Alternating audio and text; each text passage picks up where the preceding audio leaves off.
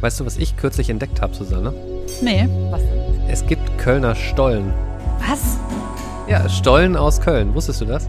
Nein, überhaupt nicht. Ist dann da der Dom drauf oder wie? Ich habe keine Ahnung. Ich war kürzlich äh, einkaufen im Edeka und habe, ähm, oder ein Supermarkt irgendeiner Art und war eigentlich auf der Suche nach Dresdner Christstollen. Das, was ich aus meiner Heimat kenne, was der beste Stollen ist, den es gibt. Und da darf auch niemand anderes was anderes sagen. So. Und habe da geguckt und dann stand da äh, wirklich auch von mehreren Herstellern Kölner Stollen. Das habe ich noch nie gesehen. Und ich bin ja jetzt eigentlich quasi Kölner, ne? Und noch nie gesehen. Verrückt. Das muss ich probieren. Vielleicht machen wir das mal hier im Podcast. Eine Weihnachtsgepäckfolge. Oh mein Gott, und dann können wir die ganze Zeit nur süßen Weihnachtskram essen. Ich bin total dafür. Rheinische Post Podcasts.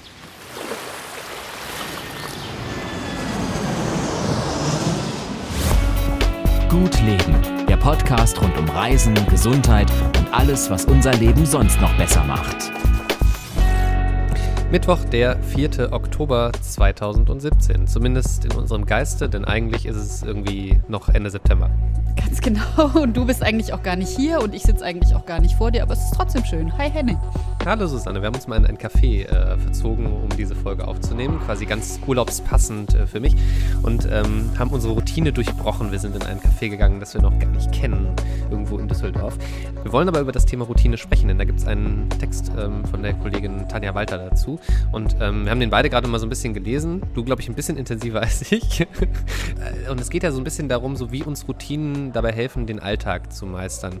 Ähm, und wenn ich das richtig verstanden habe, das Gehirn belohnt es eigentlich, wenn wir Dinge immer so machen wie sonst, oder? Ganz genau. Und zwar, weil wir eben das Problem haben, dass permanent so irrsinnig viele Informationen auf uns einbrettern und umgedreht auch alleine die Benutzung dieser seltsamen Körpermaschine eigentlich so viele Minischritte erfordert, dass wenn man über all das permanent nachdenken würde und es nicht automatisch eben routiniert tun würde, dann wäre man völlig überfordert und käme zu gar nichts mehr. Ähm, deswegen äh, ist es eben so, dass man sagen kann, wenn ich jetzt hier zum Beispiel zu meinem Tee greife, dann ist das schon die erste feste Form von Routine. Also man muss gar nicht unbedingt davon sprechen, dass man jeden Tag um 10 Uhr, ich weiß nicht, aus dem Fenster guckt, sondern es ist eben schon eine Routine, dass ich weiß, meine Hand macht äh, folgende Bewegung, wenn ich nach diesem Gra Glas greife. Und das vereinfacht es schon extrem. Und das ist psychologisch quasi oder vom Hirn her das Gleiche. Ähm, irgendwie, äh, irgendwie immer ins selbe Café gehen oder eine Suppe immer gleich essen mit dem Löffel? Im Grunde ja, weil es immer darum geht, Informationen zu reduzieren weil immer und permanent zu viele Informationen auf uns einbrettern. Und äh, wir nur damit zurechtkommen können mit der Fülle, indem wir sie weglassen. Und das geht nur, indem wir eben ähm, Dinge tun, ohne darüber nachdenken zu müssen. Hast du irgendeine Routine, die dir sofort einfällt? Also ich habe äh, witzigerweise als allererstes darüber nachgedacht, dass ich, äh, dass mein Handy schon voreingestellt ist, äh, von Montag bis Mittwoch, wann ich aufstehe. Das ist bei mir eben wirklich jeden Tag gleich. Das ist die härteste Routine, die ich habe. Die ist quasi ungebrochen. Und da muss ich eben nicht mehr darüber nachdenken. Von Montag bis Freitag klingelt dieser Wecker und samstags und sonntags nicht. Ähm, du wolltest gerade irgendwas sagen? Ja, nee, ne, ich finde das nur so spannend. Also ich hab, kann halt, ich kann leider nicht äh, immer zur selben Zeit aufstehen, weil ich wechselnde Dienste habe. Da ähm, hast du mir sehr viel voraus, was so äh, Hygiene angeht, äh, da irgendwie so ein bisschen Routine reinzubringen. Ähm, ich versuche momentan eine Routine äh, bei mir einzuführen, weil ich irgendwo mal es ist auch mal letztens durchs Netz gegeistert, irgendwie so ein, so ein, so ein General von der US Army, der erzählt hat, dass äh, wie erfolgreich es ist, wenn man jeden Tag sein Bett macht bevor man geht. Da bin ich eigentlich ganz schlecht drin. Ich hinterlasse eigentlich meinen Haushalt immer so, ja, mache ich später so, ne? Ähm, aber das stimmt schon ähm, und das finde ich so spannend, so dieses, man hat das erste Erfolg, also den ersten Task am, am Tag schon erfolgreich erledigt, nämlich das eigene Bett machen. So und diese Routine, die versuche ich mir gerade anzueignen, weil das in, das in der Tat gut tut. Ja, es ist auch tatsächlich witzig. Äh, da gibt es ganz viele Diskussionen drüber, über den Unterschied zwischen Menschen, die morgens aufstehen und ihr Bett machen und die, die das nicht tun und ob das eben was mit Erfolg und Ehrgeiz zu tun hat oder nicht. Ähm, es gibt viele, die sagen, äh, Menschen, die das machen, die sind erfolgreicher im Leben. Ähm, ich würde es jetzt nicht so generalisieren. Ich glaube aber auch, dass es tatsächlich eine Form von, ähm, also eine, nicht nur eine äußere Aufräummaßnahme ist, sondern eben auch eine innere. Und dass es so etwas ist wie, ich schmeiße schmeiße man einen inneren Organisationsmotor an, gerade wenn man jemand ist, der sich dafür bewusst entscheidet. Mir geht es übrigens auch so, also ich kenne zum Beispiel Menschen, die sagen, sie hinterlassen ihre Wohnung immer so, dass für den Fall, dass was ist, dass jemand reinkommen könnte. Bei mir ist das häufig nicht so. Bei mir ist das eigentlich fast immer nicht so. es ist jetzt nicht so, als würde es Erdbeben ähnlich aussehen, aber ich halte es da so ein bisschen wie Sheryl Sandberg, die hat ja irgendwie mal äh, Karrierefrauen empfohlen. Äh, das allererste, was sie sich anschaffen sollen, wenn sie einen Job machen, der sie fordert, ist eine Putzfrau. Und ich muss sagen, das ist eine Empfehlung, die ich bis, der ich bislang leider noch nicht gefolgt bin, von der ich aber sehr häufig denke, so verdammt nochmal, das wäre eigentlich echt sinnvoll. Ich putze wirklich, wirklich nicht gerne. Ähm, ja, aber irgendwie ist es eben so, dass Routinen, finde ich, haben ja auch eine Faszination. Man muss ja nur auf die sozialen Medien gucken. Ähm, also diese ganzen Videos von My Morning Routine, My Evening Routine, My Fitness Routine, My I don't know what Routine. In dem Moment, wo eine Routine dahinter steht, äh, haben die oftmals Millionen von Klicks. Ähm, das, und man guckt ja eigentlich nur dabei zu, wie jemand Dinge macht, die alltäglich sind. Zähne putzen eben, morgens aufstehen, das Bett machen. Ähm, aber es hat eine völlige Faszination und offensichtlich offensichtlich auch eine Form von Lerneffekt. Was ich ja so schwierig finde daran, also ich weiß, dass mir das gut tut, ich weiß, dass mir das Spaß macht, wenn ich dann einmal eine Routine habe und dass ich da sehr von profitiere. Aber das so in den eigenen Alltag zu integrieren, also ich habe halt, ne, ich habe schon verschiedenste Tricks versucht, ne? Also das mit dem Bett, das kriege ich jetzt hin, weil ich einfach wie, so mir das in meinen Kopf reingeschrieben habe, so bevor ich aus der Tür gehe, so ein bisschen wie einmal, ich habe, weißt du, meine Routine ist so, äh, ich gucke immer, taste meine Hosentaschen ab. Ist das Handy da? Ist der Schlüssel da? Ist mein Portemonnaie da? Das ist auch so eine Routine. Ne? Und genauso versuche ich halt an diese drei Taster, an meine Hosentaschen nochmal ähm, auch dran zu hängen, ist das Bett gemacht. So, das funktioniert ganz gut. Ähm, aber ansonsten, ne, also auch, äh, ich versuche mir dann irgendwie Termine einzutragen, meinen Kalender und aber das teilweise ist es echt, ist echt ein Kampf, da eine Routine reinzubekommen. Also das finde ich halt so interessant, weil eigentlich sagt der Text ja, das Gehirn belohnt es total, wenn man das macht. Aber wieso fällt es dann so schwer? Das frage ich mich dabei. Äh, da, da irgendwie da selber für zu sorgen. Weil eigentlich müsste ich da quasi selber drauf kommen. Ja, ist eine gute Frage. Also ich glaube schon, dass ähm, dahin zu kommen, etwas immer und immer wieder zu tun, dass das eben auch eine Disziplin erfordert, um es mal ganz simpel zu sagen. Äh, es ist ja auch das Schwierigste beim Trommeln. Äh, einen Rhythmus immer gleich zu halten, obwohl man denken müsste, das ist das Leichteste. Es ist aber tatsächlich das Schwierigste. Und ich glaube, dass das so auch der Fall ist. Es ist eben so, im Leben kommen Dinge dazwischen. Man ist an einem Morgen fitter, am anderen ist man müder. Ähm, und entsprechend hat man halt je nachdem, was man sich morgens vorgenommen hat, unterschiedlich viel Lust darauf, das auch durchzuziehen. Also ich bin zum Beispiel jemand, für mich ist eine Art von Routine, wenn man jetzt so drüber nachdenkt, dass ich festgestellt habe, ich brauche morgens einfach mehr Zeit. Und zwar gar nicht unbedingt, weil ich so viele Dinge auf dem Programm habe, sondern weil ich es in meinem Kopf brauche, zu merken, ich habe eine Stunde Zeit, in der ich äh, was machen kann, in der ich äh, auch trödeln kann oder wenn mir eben irgendwas einfällt. Und das ist eine Form von Routine, dass ich viel zu früh aufstehe, ähm, die mich entlastet. Ist aber eine, eigentlich eine sehr oberflächliche Routine. Ist ja jetzt nicht so detailliert, ist ja jetzt nicht so, als ob ich aufstehe und sage, okay, dann mache ich erstmal 20 Minuten ja. Yoga und dann mache ich mir ein Porridge und dann mache ich mir, weißt du, so. Ähm, aber ich glaube, man muss einfach über solche Sachen rausfinden, was tut mir gut. Und dann muss es vielleicht gar nicht so kleinteilig sein. Und gleichzeitig sind Routinen ja auch unfassbar langweilig. Also irgendwie immer das Gleiche. Es ist ja nichts Schlimmeres, als irgendwie jeden Abend weiß nicht, das, das Gleiche zu machen, jeden Tag den gleichen Weg zu laufen, jeden Tag, ne? also das ist ja auch, ne? Arbeitsweg ist ja auch so ein Beispiel von in irgendeiner Form Routine. Ähm, und da kann es dann aber eben auch passieren, dass man dann mit so vielen Dingen schon rechnet, dass die so passieren werden.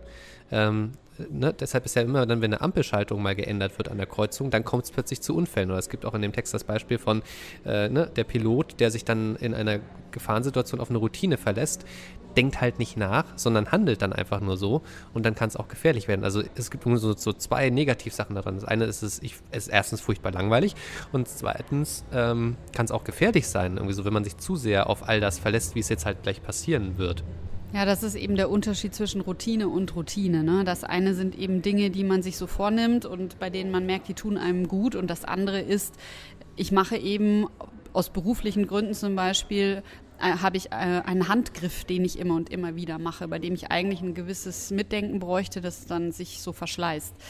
Ähm, ich glaube, das ist aber schon, schon nochmal ein bisschen was anderes. Ähm, und was man auch sagen muss, äh, Routine ist nur bis zu dem, oder diese zweite Form von Routine, die einem so aufgedrängt wird, ähm, die ist zwar entlastend, aber da sagen zum Beispiel auch Zeitforscher, ich habe mich ja vor einer Weile mit einem Zeitforscher in einem Interview unterhalten und der hat eben auch empfohlen, genau die wiederum aufzubrechen und zum Beispiel ganz klar dafür zu sorgen, dass man einen anderen Weg geht, ähm, dass man äh, mal ein anderes Verkehrsmittel nimmt, ähm, dass man auf verschiedene Dinge achtet beim Nachhausegehen, zum Beispiel auf den Geruch, auf, äh, weiß ich nicht, jetzt mal auf die ganzen Restaurants und dann mal auf die ganzen Supermärkte. Das muss gar nicht so kompliziert sein.